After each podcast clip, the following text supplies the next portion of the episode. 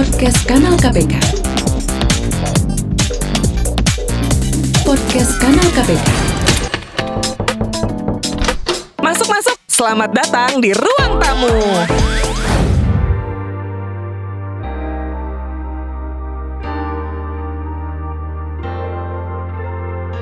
Oke Ibu, siap. Tadi kan eh, Ibu udah ceritain sebenarnya itu pilihan ya, eh, baik Ibu maupun saya. eh, kelihatannya kita memang kayaknya jenjangnya beda banget. Saya ibu rumah tangga, tapi Ibu memimpin KPK. Tapi kita sama-sama punya peran nih Bu ya untuk mencegah korupsi sebenarnya. Nah, buat pandangan Ibu sendiri nih, apa sih peran perempuan untuk bisa eh, apa ya melakukan upaya anti korupsi gitu di lingkungan kecil eh, dulu, baru lingkungan yang sebesar seperti Ibu. Menurut Ibu gimana? Saya malah salut dengan Mbak Dayu yang sebagai uh, ibu rumah tangga, karena itu kan profesi. Ibu rumah tangga profesinya luar biasa. Harus jadi bankir, jadi perawat, jadi dokter, ahli gizi, ahli kecantikan, ahli kesehatan, ahli interior, ahli dekor, gitu kan? Mhm. Kan kita harus ahli itu. Kita akuntan yang paling hebat. Kita harus mampu me- menjalankan tugas dengan keadaan seperti apa, tapi anak-anak dan keluarga terjaga kesehatannya, terjaga terpelihara apa makannya, kemudian pendidikannya, kesejahteraannya. Itu pikiran yang luar biasa. Lalu kemudian ketika dia keluar, dia kemudian menjadi mandiri dengan profesinya dan dia bisa menunjukkan eksistensinya. Nah, tentu saja kegiatan-kegiatan itu bisa kita mulai dari di rumah pertama berhubungan dengan disiplin. Misalnya anak-anak kita latih untuk membersihkan kamarnya sendiri gitu atau mencuci piring ketika dia selesai makan.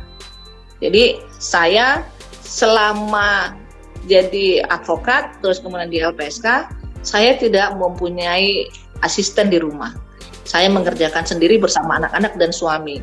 Ketika sudah di KPK saya mencari orang karena sudah bersama dengan para ADC dan dengan para eh, apa eh, panwal mau tidak mau saya tidak bisa maksimal untuk menyiapkan semua kebutuhan di rumah misal dari masak dan segalanya.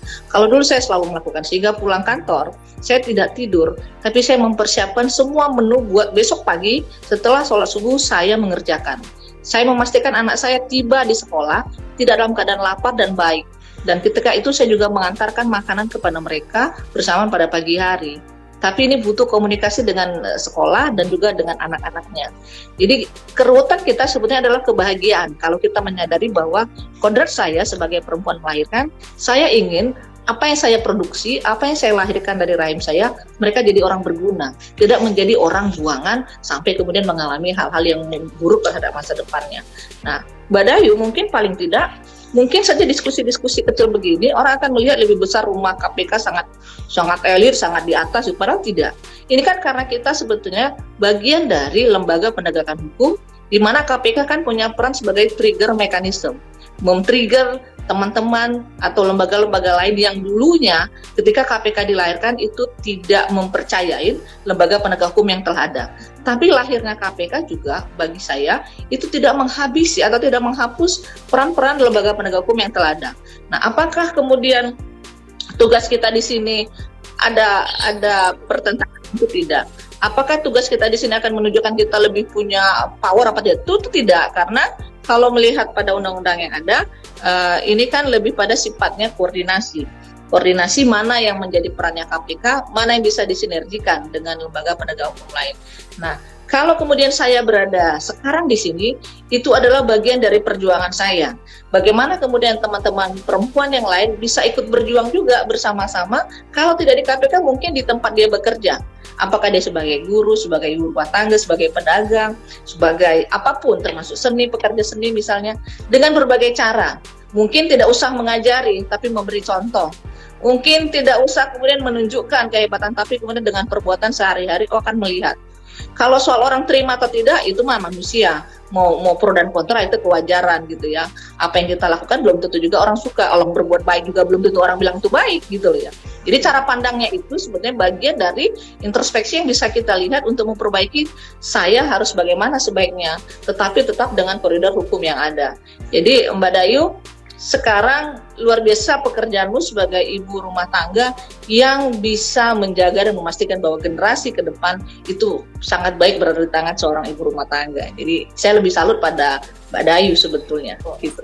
Terima kasih Bu. Jadi sebenarnya kalau boleh saya sum up, saya ringkas sedikit, kita tuh semuanya punya peran masing-masing dan tidak ada peran yang kecil gitu ya Bu ya. Mau ibu rumah tangga, tidak. mau dokter, perempuan atau sampai pimpinan KPK pun kita punya peran masing-masing dan semuanya itu tujuannya baik gitu.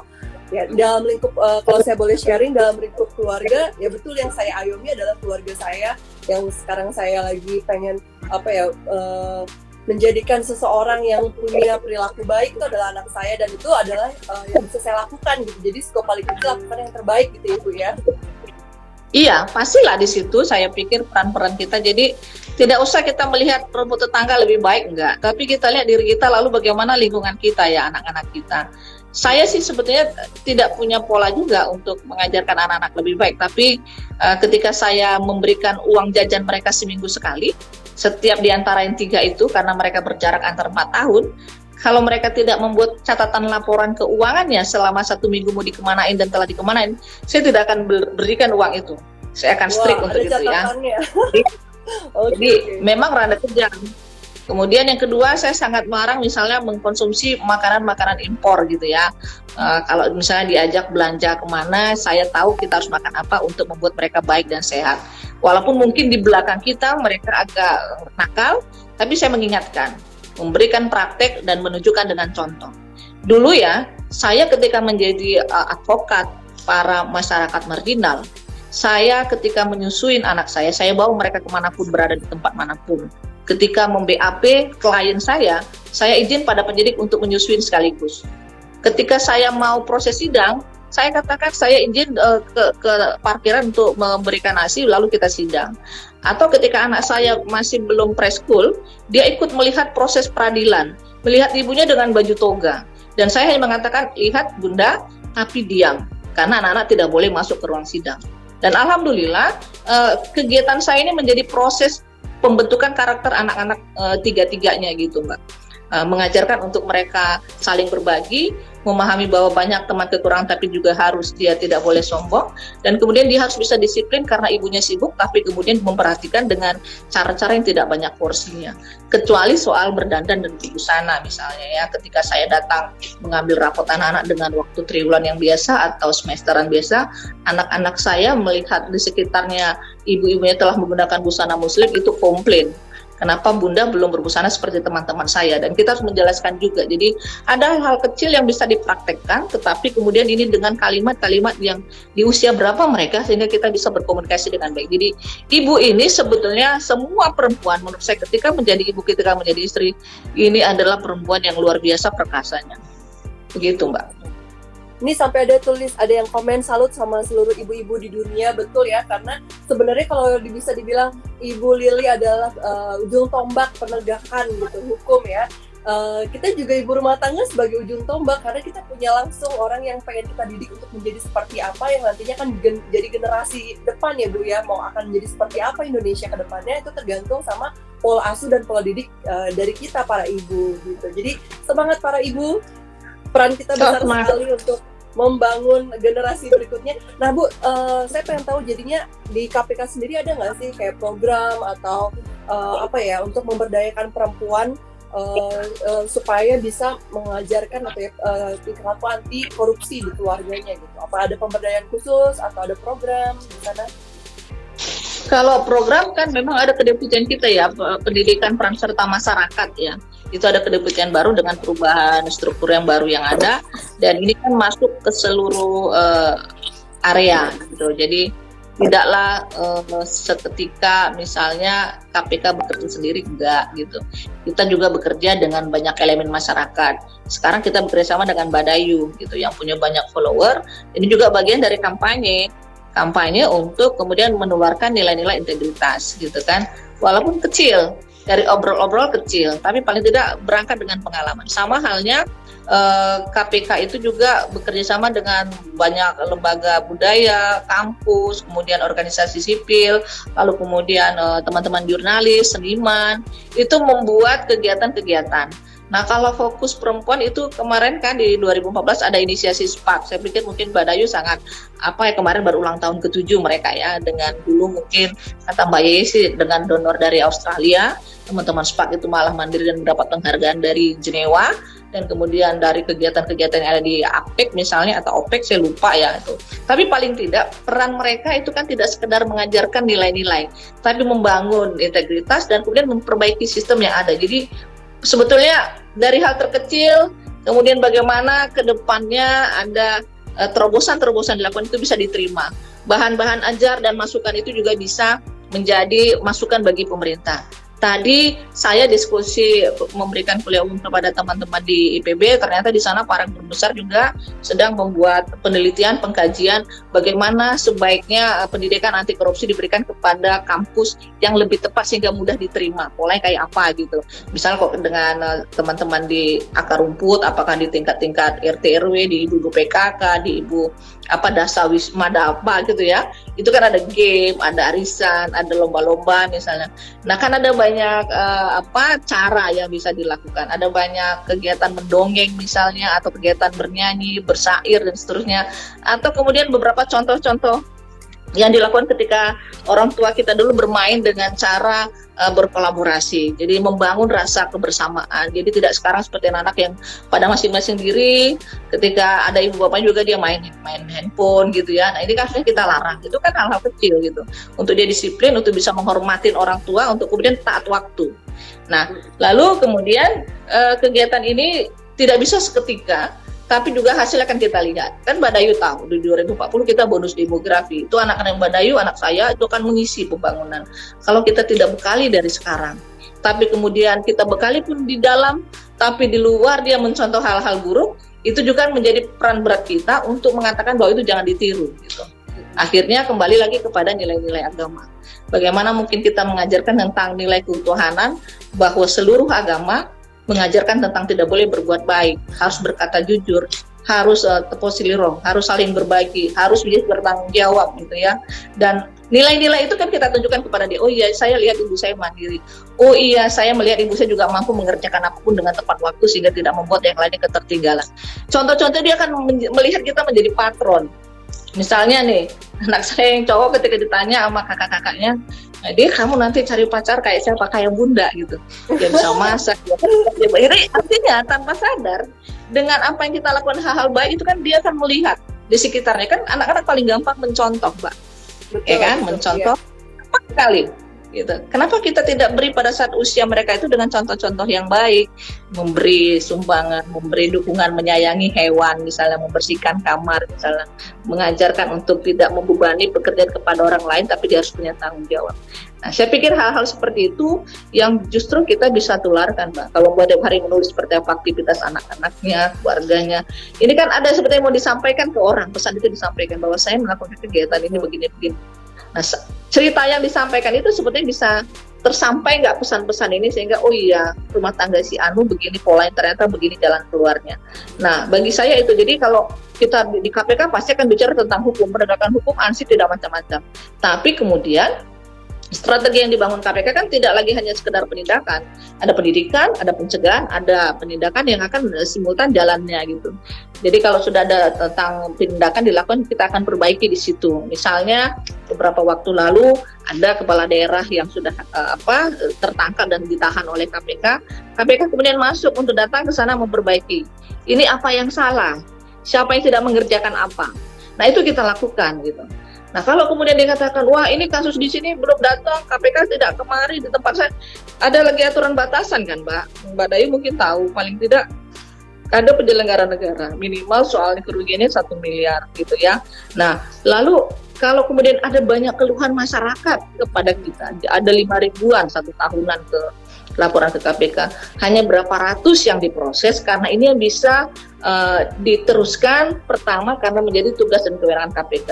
Apakah yang lain kita abaikan? Enggak, tapi kita teruskan kepada instansi yang lain yang menjadi tugas wewenang mereka atau kita teruskan kasus-kasus itu kepada aparat penegak hukum yang ada. Atau sebaliknya, ketika kemudian keluhan masyarakat bahwa kasus di tempat dia berkali-kali dilaporkan tidak jalan, maka tugas teman-teman mensupervisi itu dilakukan dan itu kan tentu dengan ada MOU yang ada. Jadi kalau tadi saya membaca almarhum KPK tidak apa-apa juga. Toh sepanjang undang-undangnya tidak menghabisin KPK, kemudian peran berganti lebih menguatkan sesama dengan koordinasi yang ada, program pencegahan dikedepankan dengan berharap bahwa meminimalisir perbuatan-perbuatan korupsi dengan memperbaiki sistem, belum dengan pendidikan dengan memperbaiki sistem pengkajian, memperbaiki uh, apa uh, reward dan punishment, memperbaiki semua mekanisme di struktur, tentu ini akan ada manfaatnya. Jadi Cuman jangan berharap seperti membalik telapak tangan atau mencolek cabai itu langsung merah, enggak gitu. Tapi proses panjang ini. Nah, diskusi yang hari ini dengan Mbak Dayu juga kan bagian dari proses jangka panjang kita. Berharap generasi anak-anak Dayu kita udah tidak di ranking begitu tinggi, tapi kita sudah di dia zero sudah alhamdulillah. Tapi tidak zero ya minimal dikit-dikit masih jadi tidak menjadi berat pekerjaan kita. Kalau bisa paling tidak nggak ada lagi penjara kosong gitu ya. Amin. gitu ya. Oke okay, ya kan? okay, iya. kita tidak mengeluh jembatan jempol rumah rumah sekolah hancur misalnya fasilitas kesehatan tidak nggak ada lagi keluhan itu gitu kan? Pengen meniru tetangga sebelah yang semua semuanya free. Mau di rumah sakit berkelas paling kali juga itu free gitu kan kan kita ngayal nih, waduh saya ngayal nih kalau lah negara saya seperti itu. Khayalan itu yang kemudian kita keluarkan dengan sikap-sikap perilaku buat yang penuh integritas. Oke. Ini udah dari tadi sebenarnya banyak pertanyaan masuk nih kita mulai menjawab ya, uh, Bu Lili supaya ada eh, teman-teman uh, juga bisa yang bertanya bisa uh, terjawab. Nih ada satu pertanyaan saya bacakan ya Bu, saya mohon izin. Ini Bu mau nanya gimana caranya menanamkan pemahaman ke anak bahwa sekolah bukan melulu tentang nilai. Karena banyak yang terjadi terlalu obsesi dengan nilai sehingga melupakan integritas bagi anak. Betul. Jadi kayak saya ingat waktu zaman-zaman dulu saya sekolah kayaknya wah harus kalau misalnya nilai kita jelek tuh takut gitu sampai akhirnya kita kepepet nyontek misalnya gitu kan. Padahal sebenarnya uh, bukan itu yang utama gitu. Menurut Ibu gimana, Bu? Iya, saya juga nggak setuju. Jadi saya juga mungkin tidak usah dicontoh cara mendidik anak saya di sekolah. Saya mendidik anak saya dalam keadaan belum sekolah, masih dari usia 0 sampai 4 tahun. Kenapa saya bikin jeda jarak ke kelahiran anak-anak itu 4 tahun karena saya pengen mendidik langsung sampai 4 tahun. Nah di 4 tahun saya tidak akan memasukkan dia di preschool, nggak ada. TK cukup satu tahun. Saya biarkan dia ikut dengan aktivitas saya, mau di akar rumput, mau di hotel, mau di penjara, mau di pengadilan, mau di gedung mana, mau sambil wisata tidak apa-apa. Tapi membangun nilai-nilai dia kesadaran bahwa alam itu harus dirawat. Ternyata ada orang lebih susah dari saya ternyata alam Indonesia sangat baik. Oh, ternyata masyarakat itu begini. Jadi kita memberi contoh. Ketika dia SD, saya berikan apa kursus untuk kemudian gurunya datang dan semuanya. Dan anak saya itu bisa membaca di kelas 4 SD. Coba deh. Nah, tapi saya mencoba melihat dia sukanya di mana. Oh, ternyata dia hobi melukis dan menggambar. Saya masukin di kelas itu. Oh, dia ternyata hobinya balik. Saya masukin di kelas itu. Dan dia punya nilai. Tapi kemudian yang terjadi, asal saya datang ke sekolah, itu gurunya bilang, dia tidak pernah mengerjakan PR, iya karena dia tidak mampu. Saya juga tidak tahu pelajaran itu bilang. Nah, saya katakan kepada anak saya, mau nilaimu berapapun itu adalah hasil pekerjaanmu sendiri. Kalau A, kalau misalnya kalau Arif tinggal bum diulangi karena itu adalah konsekuensimu tidak mau belajar. Akhirnya dibelajar, tapi sambil kita lihat. Hanya saja dia pulang sekolah, dia bilang yang penting kan tidak ada nilainya merah bu, jadi dia biru biru biar enam juga pokoknya biru gitu kan. Nah, maksudnya ya, ketika teman-temannya cerita misalnya gini Arif aku kemarin kena marah kena hukum sama ayahku ditarik handphoneku karena aku dapat nilai sekian.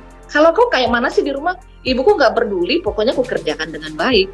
Jadi ibuku tidak pernah menghukum menahan uang jajan menahan pulsa tidak ada gitu. Jadi wah enak sekali ibumu. Jadi saya ingat waktu saya kecil saya kecil kebetulan uh, alhamdulillah saya lumayan bisa baik juara satu dua satu dua sampai lima. Asal pulang bawa raport saya tunjuk sama ayah saya. Bapak ini ini dapat juara? Beliau bilang pas oh belum dapat juara satu gitu. Datang lagi. Oh baru sembilan belum sepuluh. Lama-lama saya nggak pusing mau juara mau kagak mungkin saya belajar gitu. Nah sekarang anak saya ngikut. Anak saya kemudian belajar dia belajar gitu.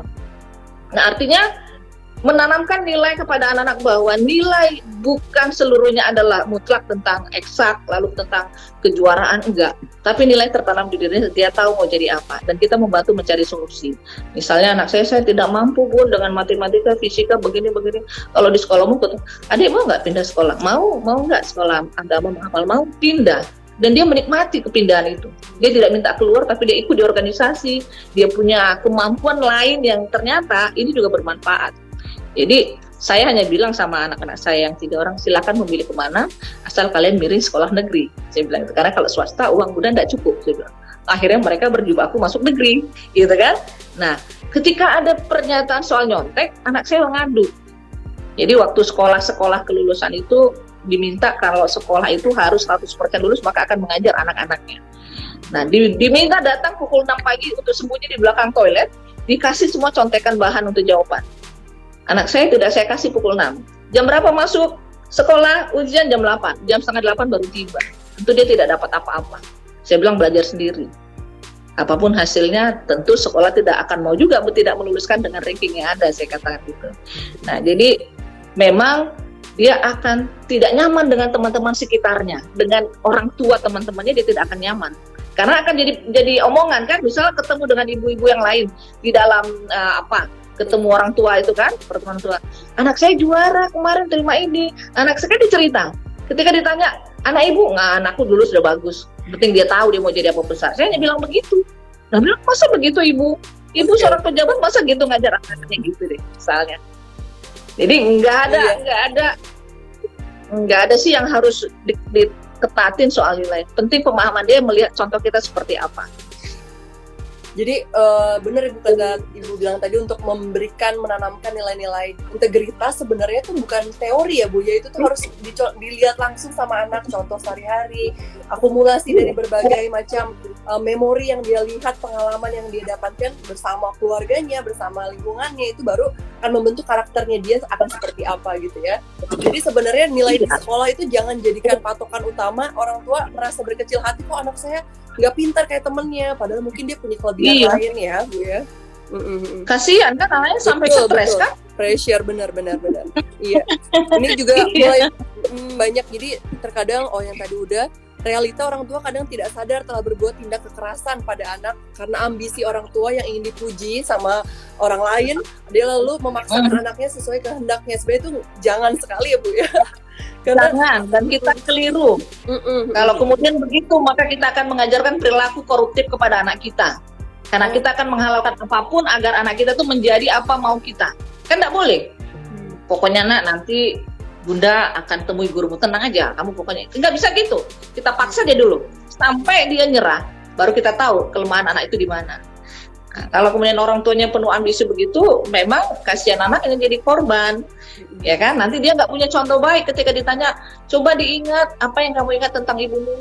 Dia hanya bilang, ibuku kejam sekali kan, gak enak banget gitu ya. Pasti semakin itu berharap pada anak-anak nih kan, okay, gitu kan? Nah, jadi hilang cintanya ketika ada hal-hal yang tidak baik tertanam di memorinya. Saya tidak mau juga seperti itu. Misalnya nanti anak-anak saya, apa yang kamu ingat tentang ibumu? ibuku galak, lalu pelit, lalu kejam dan mengangkat nggak gitu. Kalau ditanya coba apa yang kamu ingat tentang bunda? Kami ingat tuh bunda dari kecil itu suka mendongeng apa pun sampai kami tidur dan kami ingat dongengnya ini ini gitu kata mereka.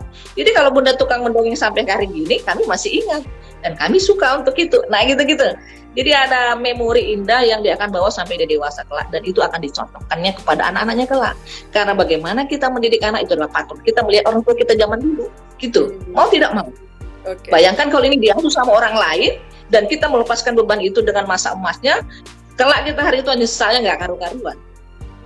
Luar biasa nih gitu. insight yang benar-benar sebenarnya sesuatu yang pengen saya dengar gitu dari karena biasanya kalau ketemu sama orang pasti dia pengen ditanya anaknya pengen jadi apa sih orang tuanya padahal sebenarnya yang paling penting adalah kemauan anaknya sendiri dia mau jadi apa dan orang tuanya ber, uh, ber, apa ya punya tugas untuk memfasilitasi gitu ya bu ya untuk memberikan jalan iya. atas apa yang mereka suka gitu. Mumpung kita punya kemampuan memfasilitasi, tapi jangan kemudian fasilitas itu disalahgunakan lalu menjadi kesombongan, tak boleh. Mm-mm. Maka harus ada hukuman, harus ada disiplin, harus ada ketegasan untuk itu, gitu kan? Anak mau jadi apa pun sepanjang nilai moralnya baik, nilai agamanya baik, menghormati orang tua, tentu dia tidak akan jadi hancur ya kan? Kalau kita orang yang beragama, kita tahu ketika kita meninggal dunia, kita berharap doa anak yang saleh. Lah kalau anak soleh gak kita ciptakan, kita mengejar dunia, jeda usia produktifnya berapa sih? 15 sampai 60 atau 40 dia taruh gitu kayak kita sekarang nih. Kita kan masa-masa yang kemudian akan menunggu waktu antri antri dengan gelar almarhum yang tidak bisa kita raih tapi akan datang sendiri. Tidak boleh gitu. Indonesia kan harus terus ada. Nah, tugas kita ini amanah dititip dari rahim kita membesarkan anak-anak yang bukan seorang koruptor, bukan berperilaku koruptif, tapi dia bisa menularkan kebaikan-kebaikan walaupun kecil. Gitu loh. Itu Oke. Mbak. Kalau saya boleh berbagi, kemarin kebetulan pengalaman saya pribadi nih Bu, saya di rumah kebetulan Kinar anak saya kan 4 tahun nih umurnya. Sebenarnya dia uh, masih kecil juga kan. Kemarin dia melakukan sedikit kesalahan, jadi dia punya minuman kemasan, lalu dia tumpahkan ke sofa kesayangan saya di rumah. Ya, saya lagi makan, terus tiba-tiba dia datang ke saya mendatangi, dia bilang, Ibu, uh, Kinar minta maaf. Gitu. Ada apa Kinar? Uh, uh, Kinar tumpahin ini, dia tunjukin minumannya itu uh, banyak uh, di sofa ibu. Kinar minta maaf dia bilang gitu. Sebenarnya saya mau uh, marah tapi tertutup dengan usaha dia untuk berkata jujur gitu. Jadi yang bisa saya uh, sharing juga nih Bu ya, kalau misalnya uh, apa yang saya lakukan untuk bisa membangun pribadi yang anti korupsi dari kecil gitu melalui anak saya uh, apresiasi setiap kejujuran yang dia bicarakan gitu. Jadi jangan membuat anak merasa takut untuk berkata jujur gitu.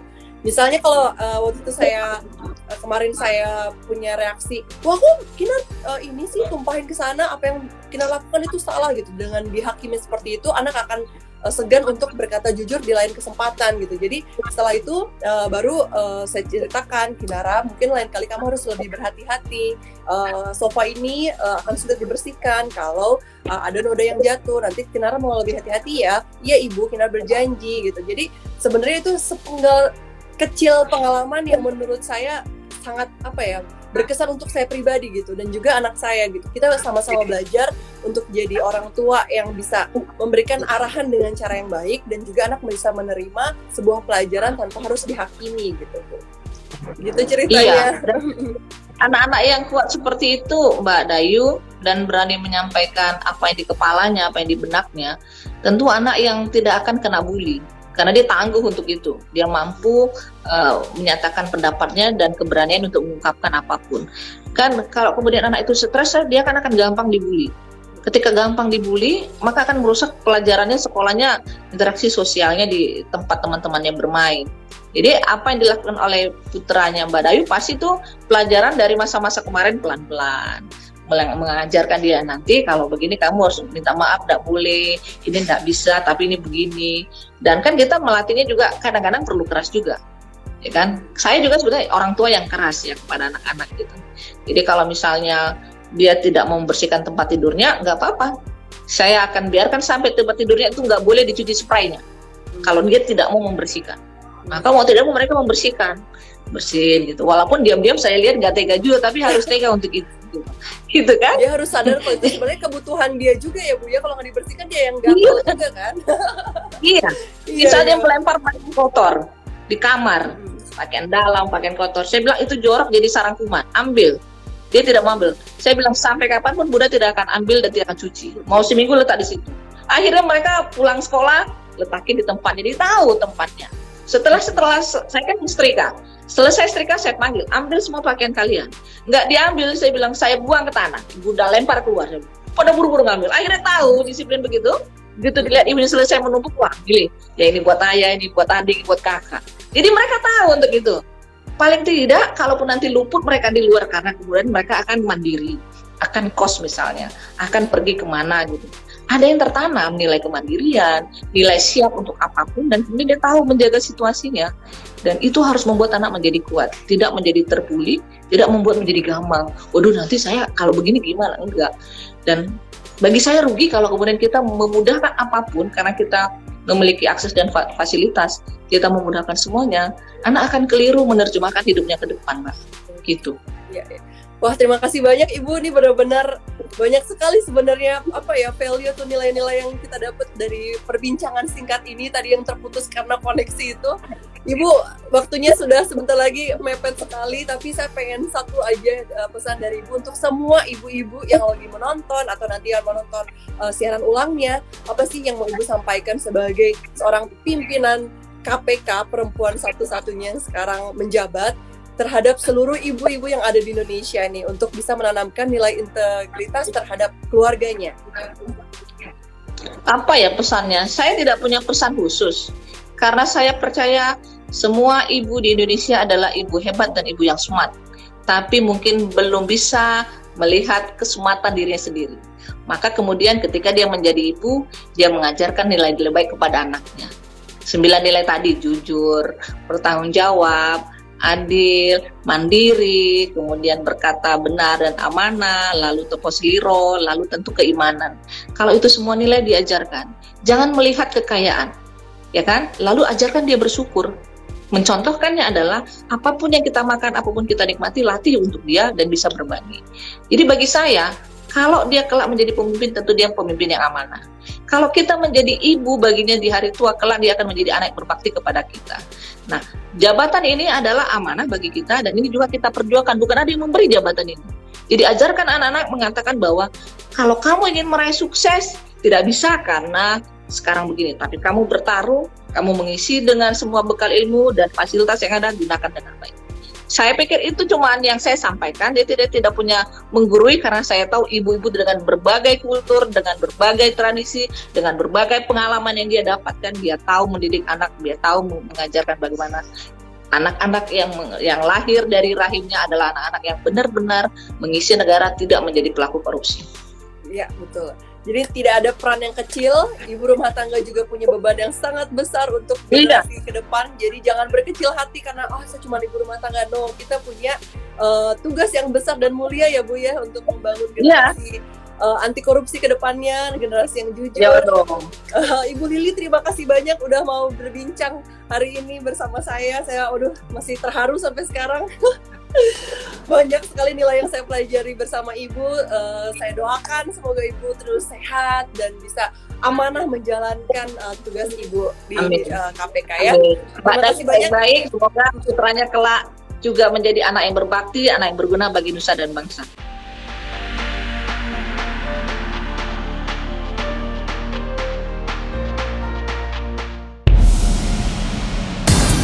Podcast Kanal KPK. Podcast Kanal KPK.